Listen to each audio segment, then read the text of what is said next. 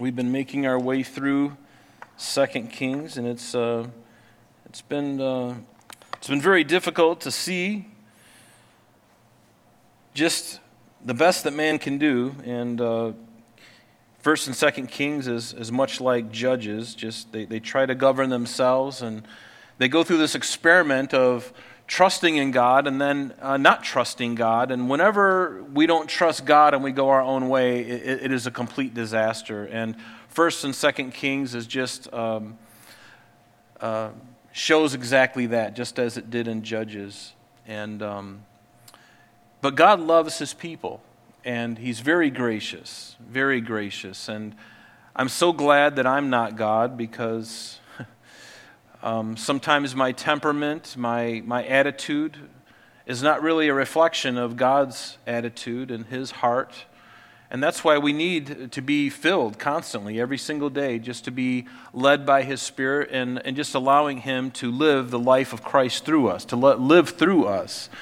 And if I can do that, then I will love my fellow man, regardless of what they do to me. I mean, we don't have to be best friends with people, but we can, we can love them and uh, treat them with respect, and, and that includes everybody, right? And that's what we've been called to do. You know, we don't need to start fights and create problems. Uh, problems will find us, we don't need to create them. But how we deal with them is very important. And so, uh, we'll see that in, in the lives of, of these kings too. Uh, a lot of times trouble comes to them. Many times they actually are the cause of the trouble. But tonight we're going to be looking at chapter 15, and we're going to see uh, in this chapter tonight seven different kings, the reigns of seven different kings. And the first one, uh, or actually the first two, are in Judah um, Azariah or Uzziah and um, his, that those two names are synonymous uh, Azariah or Uzziah, and then Jotham. And those are the only two kings that are covered tonight. But then there's these other five kings of Israel Zechariah, Shallum, uh, Menahem, uh, Pekahiah, and Pekah, or Pekah. I'm not sure how you pronounce that. And there's a lot more in, in the general uh, time frame as these other two. And because those kings of Israel that I just read to you, their reigns lasted very short. And it's remarkable uh, to me the instability, uh, again, of the northern kingdom due to their continued idolatry. And this ought not to be a shock to us because of what Romans 6.23 tells us. And what does Romans 6.23 tells us? So this is one of those verses that you want to uh, put to memory. For the wages of sin is death, but the gift of God is eternal life in Jesus Christ our Lord. That's a great memory verse to remember. It's short and it's uh, very clear. And their sin, speaking of Israel and Judah for that matter, their sin continued uh, to breed hate, uh, intrigue, and conspiracy, resulting and what I believe uh, is in much shorter reigns, uh, especially exemplified in the kings of Israel. Because, as I said, we're going to be looking at two of them from Judah, but five of them from Israel. These guys over here in Israel, their reigns were very short. And, and it's no surprise because they're, they're, they were just so farther along on the trail of death, if you will, than Judah was. But Judah was catching up. Judah was learning from her sister to the north. And even though Israel would be led captive first by the Assyrians, it would only be 116 years later that Nebuchadnezzar would come with the Babylonian army and lay siege to Jerusalem and ultimately take them captive into Babylon. But it's this, um, and we're also going to see in verses 19, if you look uh, in the chapter that we're going to look at, we're going to read the first 12 verses in just a moment, but look at verses 19 and verses 29. You might just want to circle them um, before we get started because we're going to see also in these chapters, or these verses, specifically in verse 19 and verse 29, we're going to see Assyria making advances um, uh, to, into the kingdom of, of Israel, the northern ten tribes. And it's going to be sort, sort of like the writing on the wall for them because uh, they're advancing and, and they're starting to make inroads. And you can almost tell that it's almost like a, a dog being able to sniff uh, ground meat somewhere. And, you know, the meat is sitting there, and the dog is a ways away, and he starts to sniff, and he starts to get a little closer, and then he's, he's thinking about it, and he comes and he grabs a piece, and he runs off, and then he's back for a while, and then he comes back again. And it's sort of like that, because the enemies of God are seeing just the dilapidated state, and they are going to take advantage. And God is going to allow it. And He's going to allow Assyria, and even Syria. So there's Syria and then there's Assyria. Both of these nations are going to come against Israel and uh, eventually against Judah as well. And why does God allow that? Is, does he delight in the death of his people? Well, of course not. The scripture tells us that he doesn't delight in the death of the wicked, and he certainly, and they were wicked, but he's, he's compassionate. But he's going to allow it because he's going to chasten them. And whenever you see this word chasten in the Bible, it always has this idea of instruction embedded with it. So when you are chastened by the Lord, yes, it can hurt, and there can be circumstances where your life gets a little edgy, but God is doing it, and He's doing it to instruct you, not just to pound you. See, our fathers, when we were younger, they, they would punish us, and because they're angry, they might go over the edge a little bit. They might discipline us a little too long or a little too harshly out of their anger. But God, His anger is perfect, and He knows exactly what to do and how to do it, and it's always in measure according to His purpose and plan. So there's always, with everything that God allows, and we'll see that in the lives of Judah and Israel, that He will it's in, it's in measure, but it's always with the intention of drawing them back. He's never just going to punish them and say, I'm done with you forever. It's never that way. There was always this idea of, I'm doing this now because of this, but I want to give you hope. I want to tell you what I'm going to do afterwards. And God always gives that hope. And that's important to remember. And He does that with us too. So don't get discouraged when you're chastened of the Lord. He's not there to punish you, just to punish you. It's there for instruction. And his desire, his aim is always to draw you back to himself. Never forget that.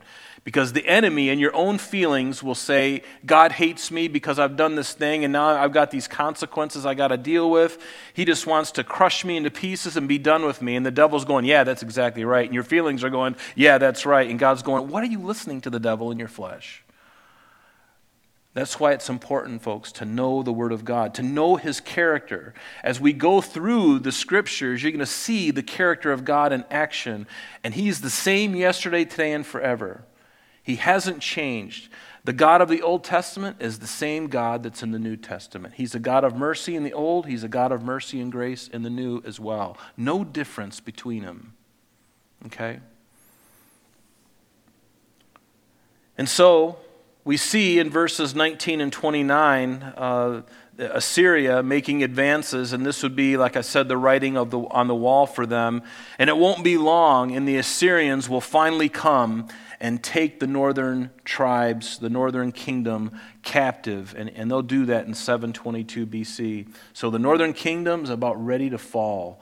Literally just a couple chapters away from the whole thing just falling um, and, and them being led into captivity. So let's just read down to the first 12 verses, and then we'll come back to um, verse 1. It's a pretty lengthy chapter, and a lot of it is. Um, uh, we're going through a lot of kings very quickly, okay? And there's not a great deal known about some of these, and we'll pause on a few of them to look at some few things. But notice in verse 1 of chapter 15, it says, In the uh, 27th year of Jeroboam, now this is Jeroboam 2, um, that uh, Amaziah had uh, named his son uh, Jeroboam. But this is Jeroboam 2. Uh, the first Jeroboam was a few hundred years prior to this, and so not the same guy. But in the 27th year of Jeroboam, king of Israel, Azariah, the son of Amaziah, king of Judah, he became king, and he was 16 years old when he became king, and he reigned 52 years in Jerusalem. Wow. And his mother's name was Jecholiah of Jerusalem, And he did what was right in the sight of the Lord, according to all that his father Amaziah had done, except that the high places were not removed. The people still sacrificed and burned incense on the high places. And then the Lord struck the king so that he was a leper till the day of his death. And so he dwelt in an isolated house. And Jotham, the king's son, was over the royal house, judging the people of the land, while his father, of course, was in this uh, isolated house because of his leprosy. And it says that verse 6 Now the rest of the acts of Azariah and all that he did, are they not written in the book of the Chronicles of the kings of Judah? So Azariah rested with his fathers, and they buried him with his fathers in the city of David. And then Jotham, his son, reigned in his place. And let's just, um, actually, let's go down through 8 through 12 here.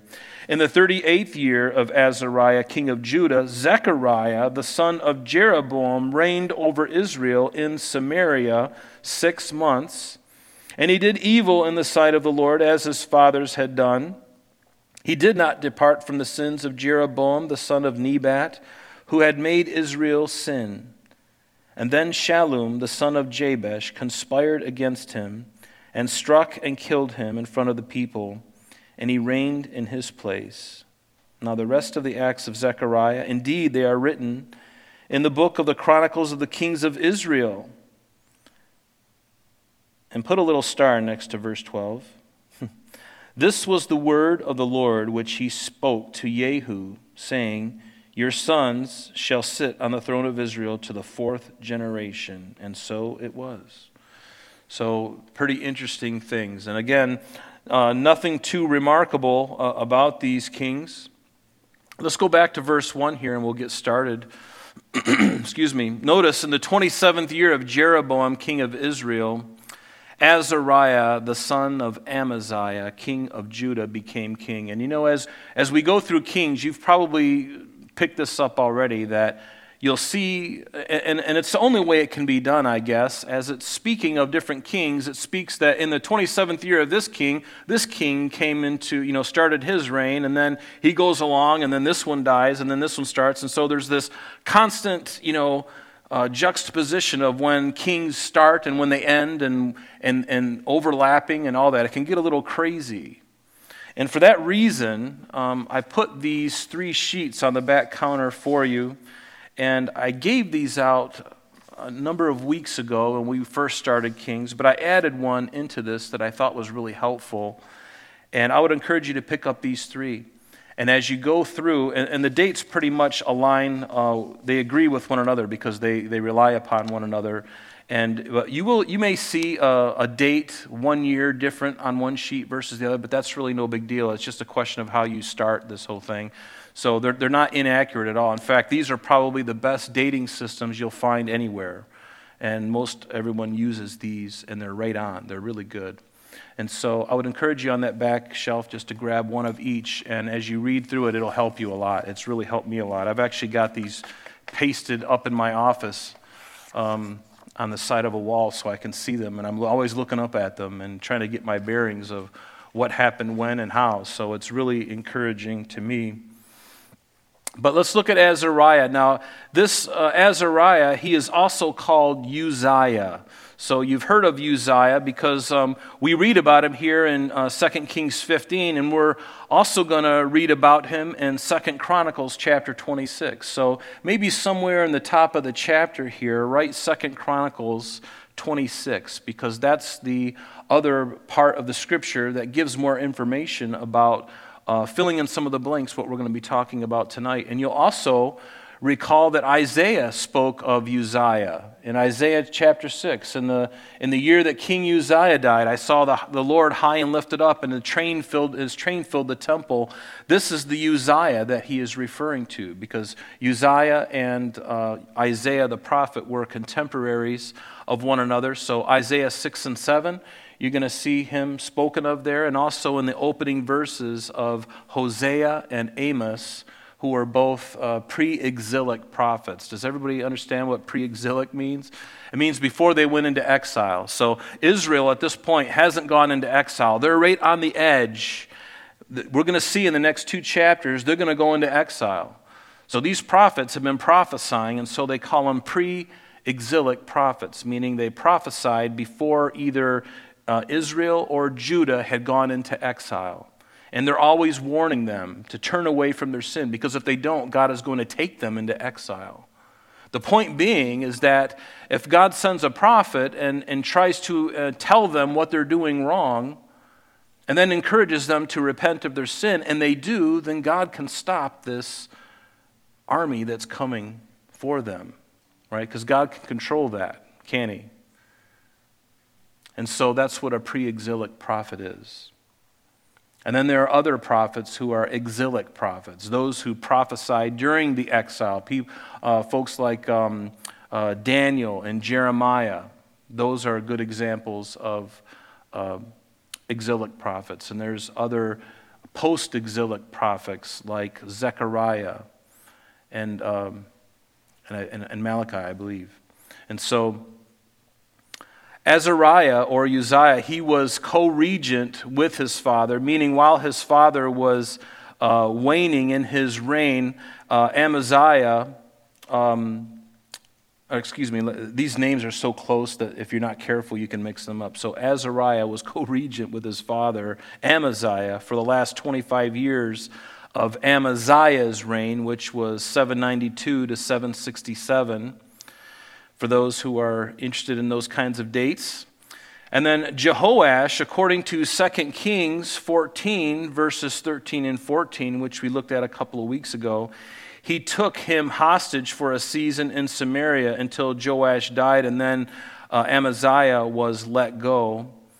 But Azariah, this king that we're speaking of now, he reigned for a total of 52 years, from 792 to 740 BC, the second longest reigning king in Israel or Judah. The only one who reigned longer was Manasseh for 55 years. So, a very long time. So, verse 2, it says, He, speaking of Azariah, was 16 years old when he became king, and he reigned 52 years in Jerusalem. His mother's name was Jecholiah of Jerusalem.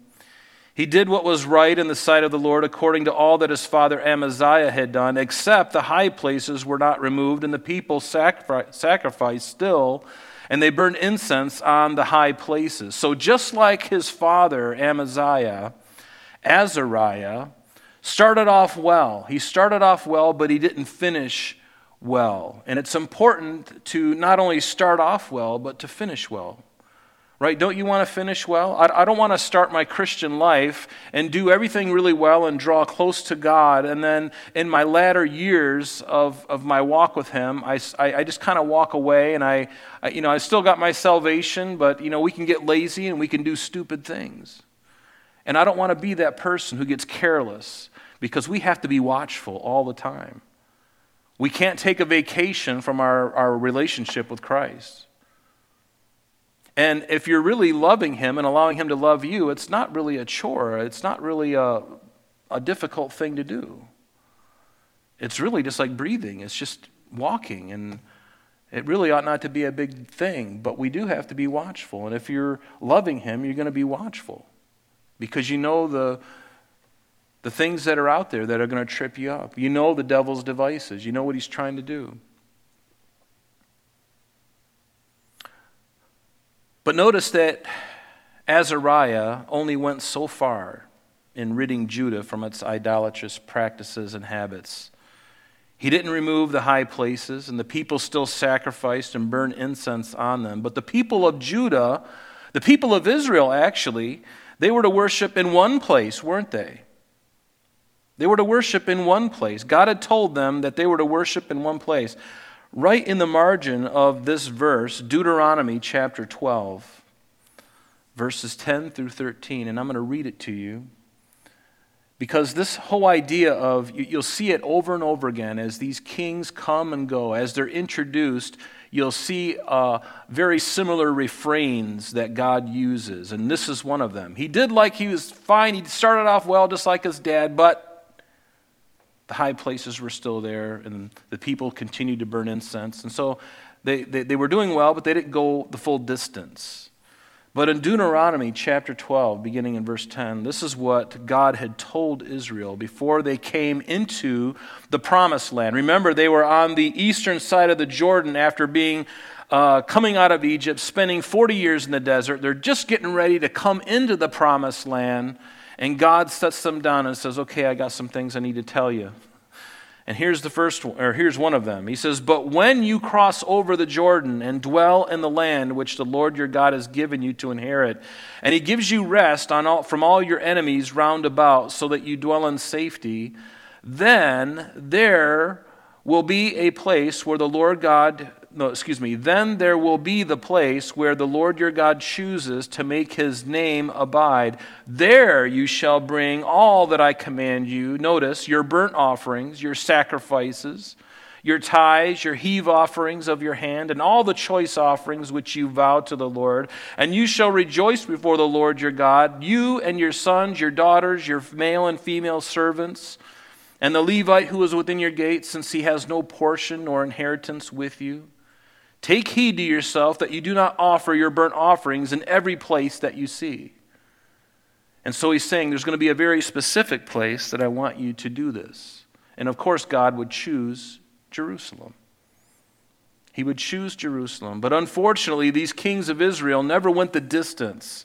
You know, there's nothing worse than only going so far and never finishing. You know, it's like eating an apple pie. If you're going to eat the apple pie, then eat the apple pie for heaven's sakes. Don't eat like half of it and then leave the other half. Uh, men, eat the whole thing, right? You don't stop, you eat the whole thing. So if you're going to start it, finish it, right?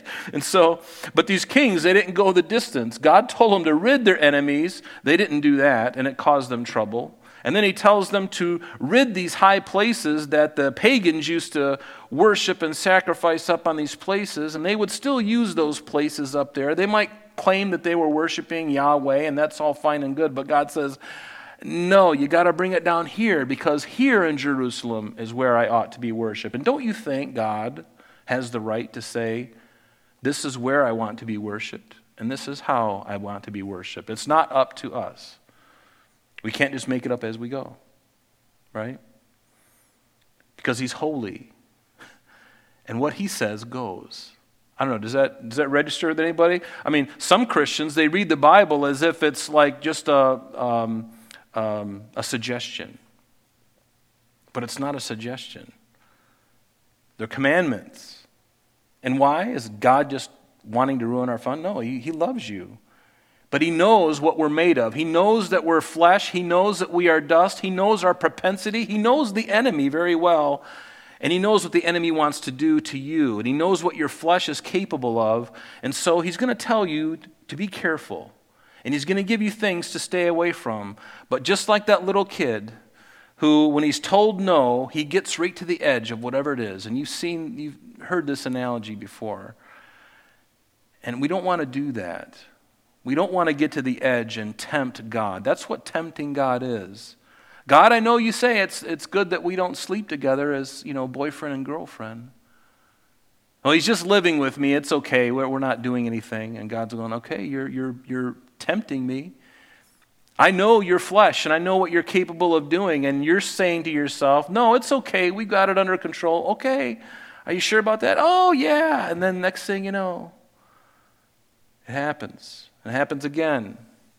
And then you realize God's word was right all along. Flee fornication. Don't give any chance for the flesh. It will always, always be wanting more and more. It's never, ever satisfied. And so, sin, you know, unfortunately, these kings. Uh, they never went the distance, and it's going to cost them everything. And we're going to see that very shortly in the next couple of weeks because sin and death are not interested in you just playing with it. In other words, having one toe in in the kingdom and one toe out of the kingdom, doing whatever it is you want. But sin is like a fire, and once you've allowed a cinder to touch you, it's not content until it has consumed you and taken all of you. And that's the way sin works. We don't have the ability, and we think we do, that we can go only so far and then we can stop. Well, see, that's what drug addicts think. They think that sniffing glue is fine. It's all I got to do. I'm not going to go any further. And then pretty soon that's not good enough. Then they go to smoking marijuana. Pretty soon that's not very good, you know. And then they want something a little bit more. Then they're then they're taking, you know, crack cocaine, and then that's not good enough. And then heroin, and then finally fentanyl, and the list goes on. And then they end up in a morgue. They thought all along, well, I can pull back anytime I want. But that's not the way it is. That is why it's so important to not give an inch to sin.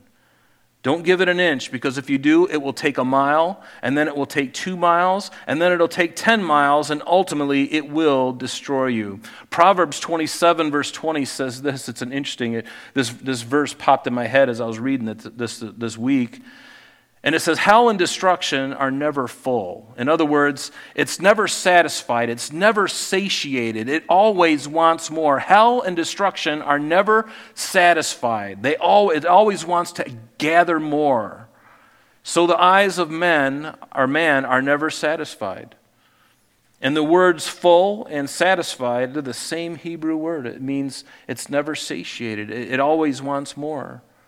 And that's our nature. And these kings were doing the same thing. And it's a real warning to us. And I know that these verses, these chapters, aren't really exciting because it, it's really putting our, putting our humanity under the microscope. And it's not really encouraging. But I'm encouraged by the grace of God. I'm encouraged his long suffering, his patience, because he's patient with these people and He's patient with you too. But we never want to get to the point where we just take that patience for granted because if we do, then we abuse grace. And then we, we take it for granted. And we should never take grace for granted. Romans 13, verse 12 says this. And it's a good exhortation for us and also for these kings, had they known it. Paul said to the Romans, The night is far spent, the day is at hand. Therefore, let us cast off the works of darkness, and let us put on the armor of light, and let us walk properly as in the day, not in revelry and drunkenness, not in lewdness and lust, not in strife and envy, but put on, notice, on the Lord Jesus Christ, and make no provision for the flesh to fulfill its lusts. And then, verse 5 Then the Lord struck the king, Azariah. That's who he's talking about so that he was a leper until the day of his death. So he dwelt in an isolated house, and Jotham, the king's son, was over the royal house, judging the people of the land. This is what they call being a co regent. So while the king is in this isolated house, his son Jotham is really um, co reigning with him. And so their reigns can overlap. And you'll see that in those uh, files that I've got printed out for you. But uh, notice, uh, notice that the Lord did this. He struck Azariah. and we don't like the thought of God Himself afflicting us, but He does at times, and He makes his He has His reasons for doing so. And I started off the service by saying this, but let me read to you Hebrews chapter 12, verse 5 through 11. This is one that we know very well. He says, Have you forgotten the exhortation which speaks to you as sons? My son, do not despise the chastening of the Lord, nor be discouraged when you are rebuked by him, for whom the Lord loves, he chastens and he scourges every son whom he receives. Again, it's about instruction to draw him back, not to just beat him for no reason. He says in verse 7 If you endure chastening, then God deals with you as with sons. For what son is there whom a father does not chasten? But if you are without chastening, of which all have become partakers, then you are illegitimate and not sons. So if you're getting busted, praise God. That means He cares about you. I get nervous when I'm doing something wrong and there's silence. And I'm thinking, God's given me a lot of rope to hang myself. A short drop or a long drop and a sudden stop, right? I don't want that. Every, I want him to convict my heart every moment when I'm going astray. I don't want that wiggle room. I don't want that gray. I don't want that lengthy rope. I want that short rope. Keep me like a like a dog. You know, see those people walking along the road, and they got their pit bull on a very. The guy's got the thing wrapped up, and the dog is like right next to him because he knows that that little poodle across the street is a snack. And if he doesn't hold that dog close to him, the dog's going to go and he's going to inhale that little poodle right? And so I want to be like that master who has the dog close. Lord, keep me that close, right? Because I don't like poodle. don't mind the dog, I just don't want to eat poodle. So he goes on and he says, For they indeed. Um, Furthermore, we've had human fathers who have corrected us, and we've paid them respect. Shall we not much more readily be in subjection to the Father of spirits and live? For they indeed for a few days chastened us as seemed best to them, but he, God, for our profit, that we may be partakers of his holiness. See, there's the difference. Now, no chastening seems to be joyful for the present, but painful. Nevertheless, afterwards, it yields the peaceable fruit of righteousness to those who have been trained by it. And that is the difference between a father, and the, of, uh, a father of ours and the world and in the flesh versus our heavenly Father. And here is the reason, and you won't find this in this chapter, chapter 15 of 2nd, 2nd Kings, you won't find the reason that God struck Azariah. But in 2nd Chronicles, we do. In 2nd Chronicles 26, verse 15, it says this And he, Azariah, made devices in Jerusalem, invented by skillful men to be on the towers and the corners, to shoot arrows and large stones. But here it is. So his fame spread far and wide, for he was marvelously helped by the Lord, till, or marvelously helped till he became strong. So here we get a glimpse of why God struck him, because God was helping him and making him famous, but then it went to his head. And it's very easy for that to happen. Uzziah became strong and powerful and very famous. His army became large. He invented instruments of war for the towers on the Temple Mount, but he was lifted up in pride. What does Proverbs tell us? This is one we know very well. Proverbs 16, verse 18 Pride goes before destruction, and a haughty spirit before a fall. And what does Proverbs 6 tell us, beginning in verse 16? These six things the Lord hates. Yes, seven are an abomination to him. And he lists them, but the first one is a proud look. A proud look. God hates pride, and that's exactly what Azariah or Uzziah, that's what his fault was. And it gets even worse than this because that alone is enough for God to respond to him. But again, Second uh, Kings 15 here doesn't give us the full reason, but in Second Chronicles 26, it gives us an even greater reason why God struck him and how he did it and why he did it. Second Chronicles 26, beginning in verse 16. Let me read it to you. But when he was strong, his heart was lifted up to his destruction. For he transgressed against the Lord his God by entering the temple of the Lord to burn incense on the altar of incense. Now, who is the only person that's allowed to go into the temple and offer sacrifices or incense? What tribe is it that's only allowed to do that? Levi, and specifically Aaron's sons of Levi. There is no king of Judah who is supposed to go in and take that role upon himself. And so there is where he's, and, then in verse 17 it says, So Azariah, um, the priest, went after him and with him were 80 priests of the Lord, valiant men, and they withstood King Uzziah and said to him, It is not for you, Uzziah, to burn incense to the Lord, but for the priests, the sons of Aaron, who are consecrated to burn incense. Get out of the sanctuary, for you have trespassed. You shall have no honor from the Lord your God. And think about this these guys respected this man, but he went in and did something that he was not supposed to do, ever. He deserved death for this. But he was so lifted up in his pride.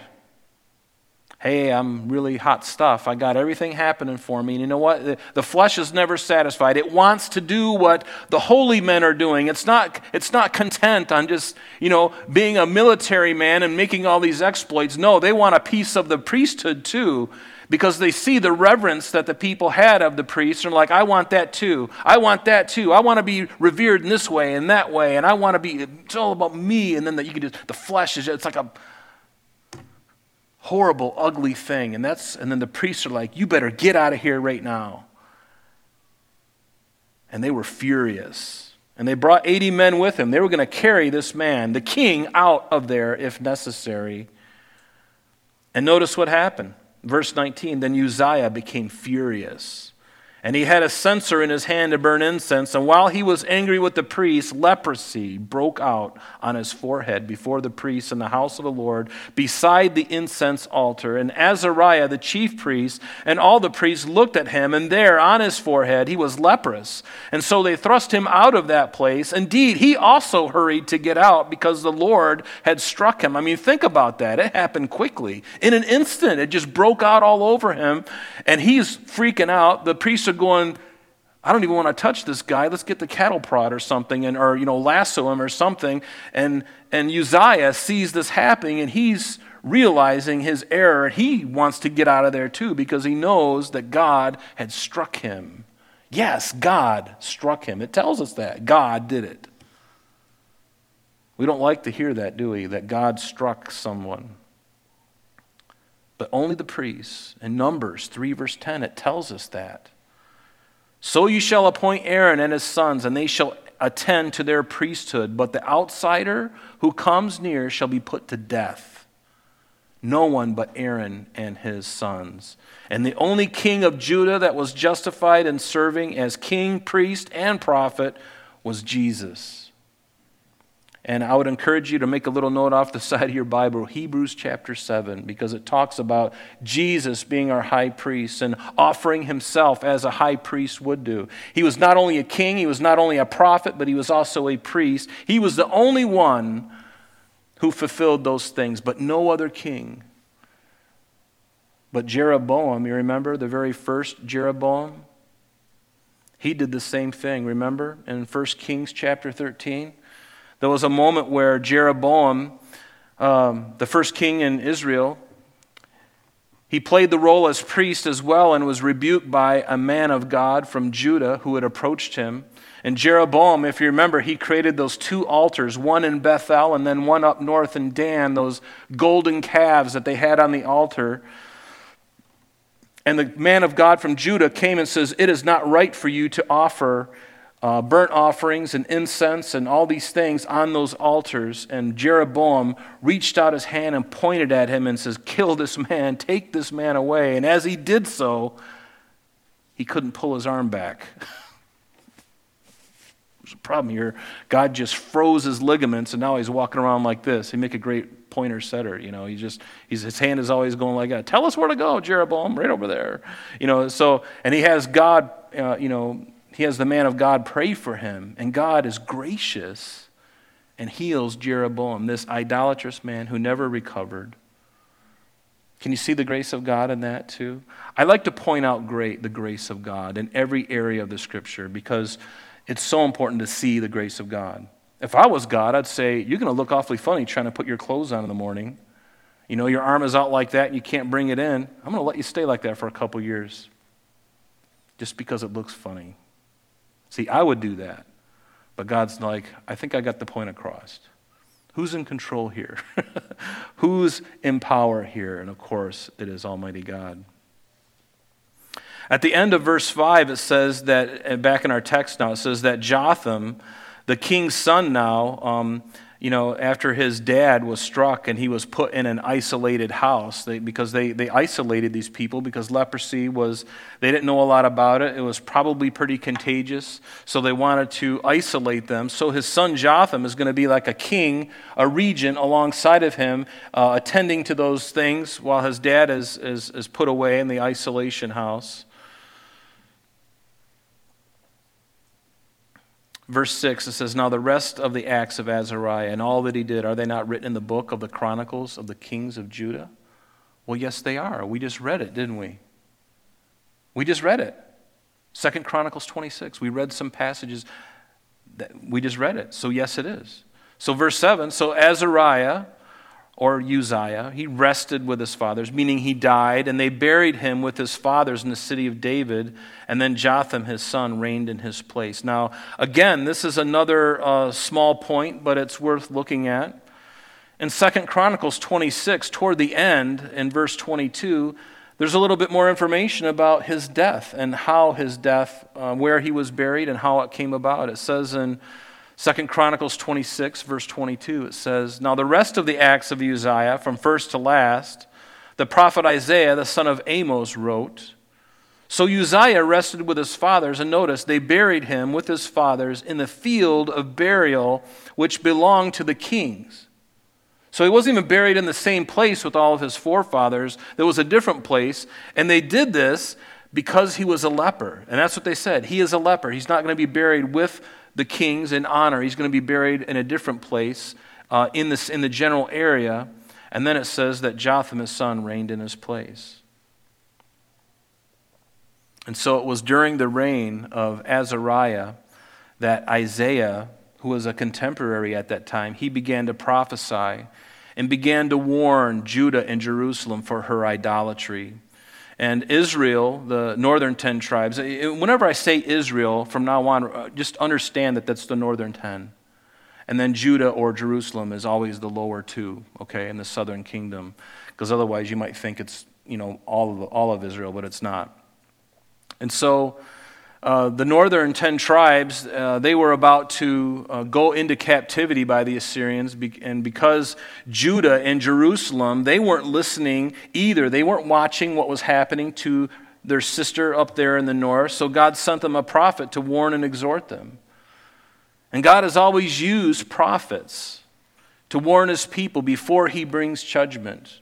Because if the people hear through the prophet and they repent, then judgment can be abated. But if they won't listen, then the hammer's going to fall. And see, God cares, doesn't He? You know, that's an area that people don't understand is that God is, a, because He's a God of love, He also has to be a God of vengeance. Because as God is a God of love, that means He hates everything that's opposed to His love. And that's rebellion, that's sin. He hates it. And just as awesome as His love is, so intensely is also His hatred for sin and rebellion. And see, you and I are in this wonderful place because the wrath of God has already been taken out on his son. We no longer have to be, uh, we will never see the wrath of God because he took that punishment out on his son in our place. And all we got to do is put our faith in him. That, that's a pretty sweet deal. Wouldn't you agree?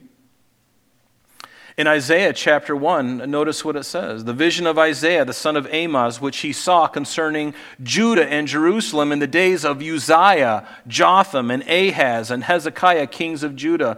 And if you also look at Isaiah chapter 6, Isaiah wrote, uh, Isaiah chapter 6, uh, in the year that King Uzziah died. In Isaiah 6, Isaiah sees this vision of the throne room of God, and God sends Isaiah to now warn Judah and Jerusalem. So the first five chapters of Isaiah are him warning Judah and Jerusalem you guys are falling into the same stuff that the northern 10 tribes did. They're about ready to get taken away to captivity, and you're doing the same thing. I'm warning you. Isaiah, go tell them, Are you willing? I'm here. I'm going to do it. And he goes. Those first five chapters is God just laying out his indictment against Israel and also encouraging them about future restoration. But they have to turn. And so finally, Isaiah gets his commission in chapter 6. And he's like, I'll go. And God says, You go, but they're not going to listen to you. They're going to see, but they're not going to really see. They're going to hear, but they're not really going to listen, Isaiah. But you go because they must be held accountable. And I want you to tell them the truth. Because they know that their northern neighbors are about ready to fall, and they are not too close behind if they're not careful. Go warn them, go tell them. And that's what that's all about. That's what it's all about. So, verse 8, uh, it says, In the 38th year of Azariah, king of Judah, Zechariah, the son of Jeroboam, reigned over Israel in Samaria six months. And he did evil in the sight of the Lord, as his fathers had done. He did not depart from the sins of Jeroboam, the son of Nebat, who had made Israel to sin. Now, verse 9, it, you're going to find is a very familiar refrain of the kings of Israel. You can almost copy and paste. I almost wonder, you know, if the, if the scribes had a, a, copy and paste function in their word processor, you know, God would say, yeah, remember what happened in verse 9? Same thing with these guys. Okay, just copy and paste, you know. they did evil in the sight of the Lord as their fathers had done. They didn't depart from the sin, just like Jeroboam, the son of Nebat, who made Israel to sin. Same thing, same familiar chorus. And then notice verse 10 Then Shallum, the son of Jabesh, conspired against him and struck and killed him in front of the people, and he reigned in his place. Now, the rest of the acts of Zechariah, indeed, they are written in the book of the Chronicles of the Kings of Israel. Do we have that book in our Bible? The Chronicles of the Kings of Israel? We don't have it, do we? We don't. We have the book of the Chronicles of the Kings of Judah. That's 1st and 2nd Chronicles, but we don't have the other one. But this was the word of the Lord that he spoke to Jehu. Verse 12. I had you star this verse for a reason. So this was the word of the Lord which he spake to Jehu, saying, Your son shall sit on your throne of Israel to the fourth generation. And so it was. Now, when did God say this to Jehu? Now remember, this, this king, Zechariah, he was of the he was the a, a king of Israel. And he was also of the dynasty of Jehu. So when did God speak to Jehu and tell him this? You might even have it in the margin of your Bible, 2 Kings chapter 10, verse 29 through 31. Let me read it to you. However, it says, Jehu did not turn away from the sins of Jeroboam, the son of Nebat, who made Israel to sin. That is, from the golden calves that were at Bethel and Dan. And then in verse 30 it says, And the Lord said to Jehu, Because you have done well in doing what was right in my sight, and have done to the house of Ahab all that was in my heart, your sons Notice God is saying, because you did, you didn't do everything right, and we find out that, that out later, and we already looked at that. You did some things right, and because of that, I'm going to reward you. I'm going to allow your sons, your grandson, your great grandson, to sit on the throne until the fourth generation. That's what he says. And it comes to pass, and we're reading it right now. But notice in verse 31 of of uh, 2 Kings 10 there. He says, But Jehu took no heed to walk in the law of God, the, law, the Lord God of Israel, with all of his heart, for he did not depart from the sins of Jeroboam. And that's a really sad commentary, isn't it? When we just won't, we won't listen. But this was the fulfillment, this verse that we looked at back in our text now, back in verse 12, when this was the word of the Lord which he spoke to Jehu, saying, Your son shall sit on the throne to the fourth generation, and so it was. Um, on the screen, I've got this, uh, this diagram, and, and this is uh, an excerpt from one of these sheets that I have on the back counter there.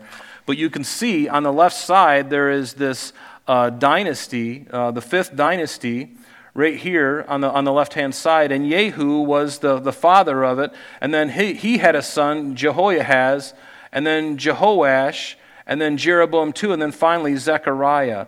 And that was the very last, Zechariah was the very last one of the fifth dynasty. So, dynasties, the way they work, just in case you don't know, because it's not something we really talk about.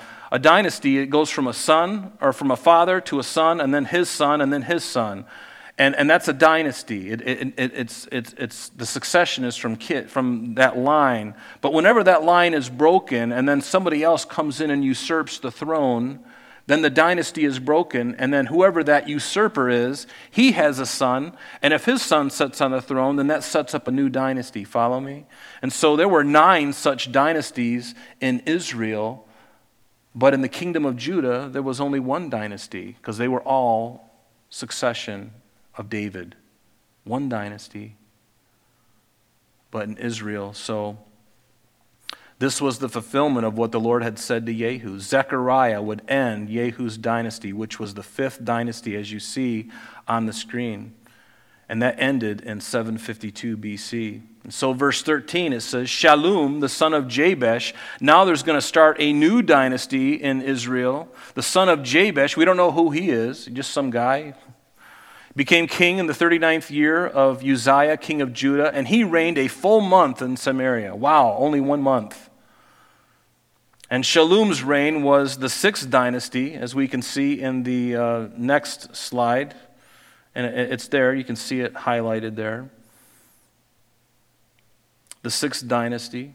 And it would start and end with him.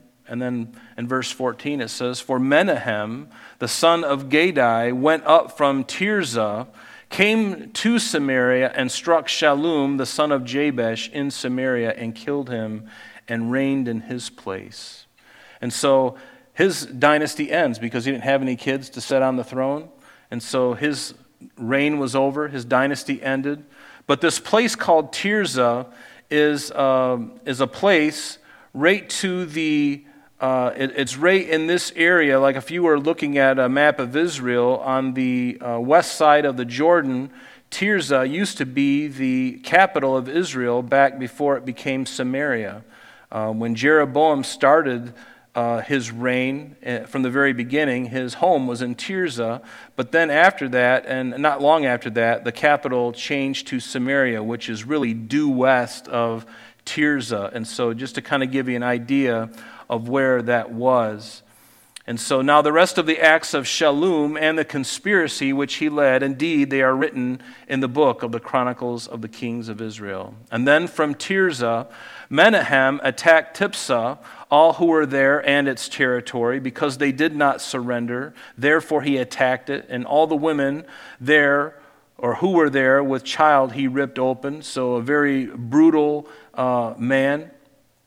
And then in verse 17, it says, In the 39th year of Azariah, king of Judah, Menahem, the son of Gadai, be- became king over Israel, and he reigned 10 years in Samaria. And so he starts what we know as the seventh dynasty and, uh, in the northern kingdom. And his dynasty would last through Pekahiah, his son. And Menahem's reign uh, lasted from 752 to 742 BC, uh, a period of 10 years, very short time in relationship to some of the kings of Judah.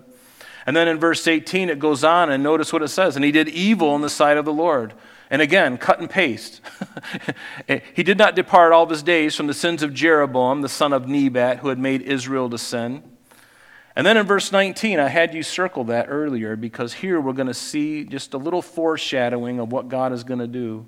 He's going to bring this king uh, from Assyria, and the writing is starting to be written on the wall. So Pul, king of Assyria, came against the land, and Menahem gave Pul a thousand talents of silver that his right or that his hand might be with him to strengthen and uh, the kingdom under his control. Now this Pul, uh, his name.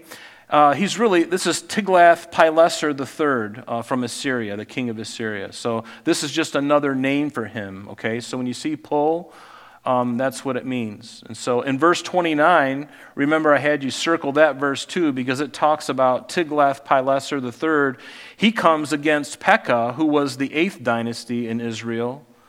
And so the writing is on the wall. The, the, the, the temperature is getting hotter. Israel's getting ready. It's very ripe to fall. And then in verse 20, and Menahem exacted the money from Israel and from all the very wealthy, from each man 50 shekels of silver, to give to the king of Assyria. Notice, so the king of Assyria turned back and did not stay there in the land. So they paid him off, is really what they did.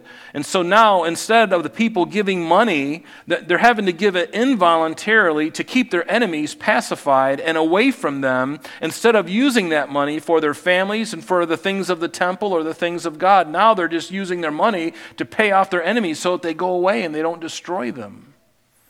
And that's what Menahem did. He exacted money from the people. Now, the rest of the Acts, verse 21, of Menahem, are, and, and all that he did, are they not written in the Chronicles of the Kings of Israel? I guess they are, but we don't really know much about it. And that's okay. So Menahem rested with his fathers, and then Pekahiah, his son, reigned in his place. In the 50th year, verse 23, of Azariah, king of Judah. And so this Azariah from Judah, he's, he's, he's having this really long reign, and all the time he's having this long reign, there's all this turnover in the northern tribes. Just people only serving for a half a year, a half a year, 10 years, two years, you know, and, and they're just getting, it's just a mess. It's just a mess. So in the 50th year, verse 23 of Azariah, or Uzziah, king of Judah, Pekahiah, the son of Menahem, became king over Israel in Samaria. He reigned two years. So he reigned from 742 to 740 BC, only two years. And notice the familiar refrain. And he did evil in the sight of the Lord. He did not depart from the sins of Jeroboam, the son of Nebat, who had made Israel to sin. Copy and paste, copy and paste. And then Pekah, the son of Remaliah, an officer of his, conspired against him and killed him in Samaria, in the citadel of the king's house, along with Argob and Arieh. And with him were fifty men of Gilead. He killed him and reigned in his place. Now, the rest of the acts of Pekahiah and all that he did, indeed, they are written in the book of the Chronicles of the kings of Israel. And so, verse 27 in the 52nd year, 52nd year of Azariah, king of uh, Judah, Pekah, the son of Remaliah, became king over Israel in Samaria, and he reigned 20 years. So finally, the guy is there for a little bit. And uh, Pekah was the eighth dynasty in Israel, and he reigned from 752 to 732 BC, a total of 20 years. And notice verse 28, the familiar refrain of the chorus that we're singing tonight. And he did evil in the sight of the Lord, and he did not depart from the sins of Jeroboam, the son of Nebat, who made Israel to sin. And verse 29, this is the one I had you um, circle as well. In the days of Pekah, king of Israel, Tiglath-Pileser, king of Assyria, came and took Ijon, Abel Beth Maacah, Janoah, Kadesh, Hador, Gilead, and Galilee, all the land of Naphtali, and he carried them captive to Assyria. So now you got Tiglath-Pileser in the northern part of Israel, up around the Galilee region, and along the eastern side, uh, from your perspective looking at me, you know, all of around the Galilee area, around the Sea of Galilee, and then over on this side, over on Gilead, he took them all captive. And at that point, you would think, you know, it, would be a pretty good, pretty good cause to turn back to God now, don't you think, when they see that these things are happening? If, if I were them, I'd say, you know what? God's got our attention. We're done here. Uh, God, forgive us. And they start bowing down to Him and repenting in ashes and sackcloth. You'd think that they would do that, but they didn't. And the final blow was coming. We're going to read about it later, but the final blow is going to come because Later on, we're going to see Shalmaneser V, the fifth of Assyria in 722. He's going to besiege Samaria. He's going to go even further south from up where he took, you know, uh, Tiglath-Pileser. He took all of this, and then his successor, you know, comes in, Shalmaneser V, and he's going to go further south, and he's going to take the capital of Israel, and he's going to besiege it for three years. He's going to surround it and try to starve them out, and ultimately he succeeds in the siege, and they take the rest of the northern the, the people of, of the northern tribes, takes them captive, and, and then they're finished. They're finished. Verse 30. Then Hoshea, the son of Elah, had a conspiracy against Pekah, the son of Remaliah, and struck and killed him. So he reigned in his place in the 20th year of Jotham, the son of Uzziah. So this Hoshea, which we're going to talk about later on, you can see him on the screen. That was the very ninth dynasty and final king of Israel before they are finally taken captive.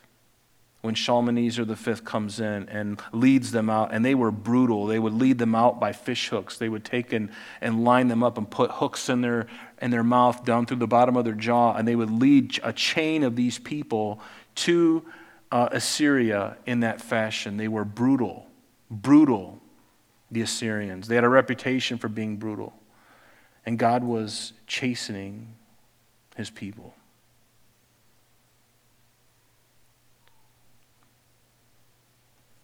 Now, the rest of the acts of Pekah and all that he did, indeed, they are written in the book of the Chronicles of the Kings of Israel. And finally, we come to a pretty decent king. in fact, Jotham, uh, there's some things written about him, but there's nothing really terribly bad about him. He's one of the better kings of, of Judah. Uh, we're going to see a really great king coming up in Judah right before the lights go out for Judah. God sends one bright light. And I love that about God. When things look like everything is just ready to fall, you know, he, he did this in, uh, well, with Israel, he just allowed their light to, they didn't really have a light to begin with, but whatever light was on, it was very dim and it got dimmer and dimmer and just smashed it and it was over with. But with, with Judah, they continued to sink, and there were times where they had revival. And then finally, and just not too far from here, God is going to bring a young man by the name of Josiah by name, and he's going to be a reformer king. He's going to basically kick everything out to the curb.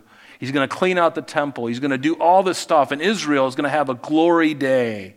The only time it's been that good was probably when Solomon was reigning in his first years, when, I, when, when, the, when the kingdom was united and everything was going really well. Josiah restores and he does this great thing, and it's so wonderful, and it's almost like, oh, thank God it's finally happening. But after he dies, bam, right into darkness they go, and God takes them out of there. But he gives them a light. This is what it could be like but you would not. You would not. So, in the second year, we're coming close here to the end. In the second year of Pekah, the son of Remaliah, king of Israel, Jotham, the son of Uzziah, king of Judah, began to reign. So, Jotham's official reign was from 750 to 735 BC. And he was a bright, like, a bright light, like I said, for Judah. Not like Josiah, of course. He was probably the brightest light. But the Bible doesn't have really any indictments against him other than the fact that he didn't leave, uh, he left the high places for the people to worship on and burn incense on. But other than that, the Bible makes no other mention of anything bad. So he started off pretty good and he ended fairly well. He, he wasn't one of these guys who started off and, and ended horribly. He was 25 years old, verse 33, when he became king, and he reigned 16 years in Jerusalem. His mother's name was Jerusha, the daughter of Zadok, and he did what was right in the sight of the Lord. He did according to all that his father Uzziah had done. However, and I love this. God, God is so honest. He's like, you know, he's a, he was a good guy. He did well, but he, he didn't go all the way. he could have done better. Josiah is going to take care of that, but he's like, he did okay. But he didn't remove the high places. The people still sacrificed and burned incense on the high places. But he built the upper gate of the house of the Lord. Now, the rest of the acts of Jotham and all that he did, are they not written in the books of the Chronicles of the kings of Judah? Well, yes, they are. And you might want to write in the margin of your Bible next to verse 36, 2 Chronicles 27, because you can read all about Jotham and uh, about his life there, more information there. So in those days, the Lord began to send Rezin, uh, king of Syria, and Pekah, the son of Remaliah, against Judah. So now, he, Judah, because of their sin, Israel is already like a cooked duck, and, and they know that their time is, is, is coming to a close. But now, um, Pekah, the son of Remaliah, he's coming against Judah, and so is the king of Syria, not Assyria, but Syria, Rezin, the, the king of Syria. Now they're both coming against him. And so the war drums start pounding against, uh, against Judah. And so Jotham, verse 38, rested with his fathers and was buried with his fathers in the city of David, his father. And then Ahaz, his son, reigned in his place. And Ahaz, as you know, you know, Jotham was a fairly decent king. How is it that his son was such a horrible mess? He was one of the worst kings that, that ever occurred. Uh, uh Ahaz, one of the worst kings. And you would think that Ahaz might repent and things might turn around for Judah and Jerusalem, but he continued in the sins of his forefathers. And ultimately, this would ultimately lead them into captivity as well, because we know that as Israel would go into captivity in 722, Judah and Jerusalem would be besieged by Nebuchadnezzar in 606 BC. For 20 years, they'll besiege Jerusalem, trying to starve them out. For 20 years, and in that time, three deportments of Jews would go to Babylon Daniel, would go to Babylon out of that. And so would Ezekiel would go into and Shadrach, Meshach, and Abednego, those are their Babylon names. They, they went to, and many others. And then finally, after that 20 year siege, they said, Enough of this. We're going to burn it and kill everybody and take everybody else captive. And that's exactly what they did in 586 when Nebuchadnezzar finally came and the Babylonians. And so Judah didn't learn from their sisters up north. And so it's important for us, you know, that there's a good lesson in here for us. Learn from those around you. You know, learn from the mistakes of others. Your own mistakes, certainly, but as you watch the lives of others and you see their mistakes, it'd be really silly for us not to take heed to that, right? We all have family and friends who make, make bad choices. Pay attention. Pay attention to all those around you and say and, and, and learn what they did. And say, you know what, I don't want to do that. Talk to them about it. what happened? How'd you get here? Well, so and so happened. You know, it's good for us to learn. And Judah didn't learn. And God brought judgment upon them. But he wasn't going to destroy them forever. He allowed them, many of them died, certainly, but he led them captive, and they were there for 70 years until God brought them back into their land under the direction of Ezra and Nehemiah, and they rebuilt the temple after it was destroyed 70 years later. But let's learn.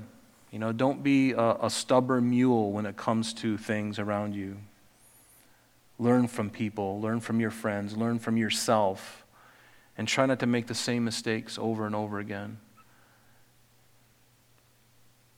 Because we do, don't we? it's really kind of sad. And so um, let's be learning and, and, and grow in that way. Let's stand together and we'll pray and.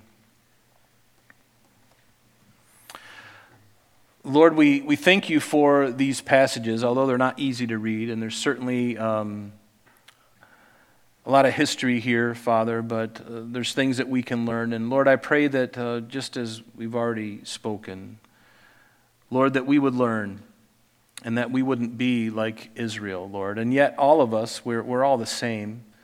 We tend to do the same things over and over again. We tend to not learn the way we ought to.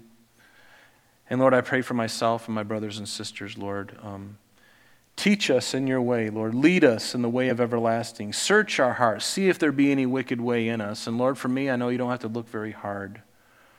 But when you do it, Lord, help us to acknowledge it and move on and, and turn from those things, Lord. So have your way with us tonight, Lord. I pray you bless my brothers and sisters and get them home safely and bless their day tomorrow, Father. We ask it in Jesus' name.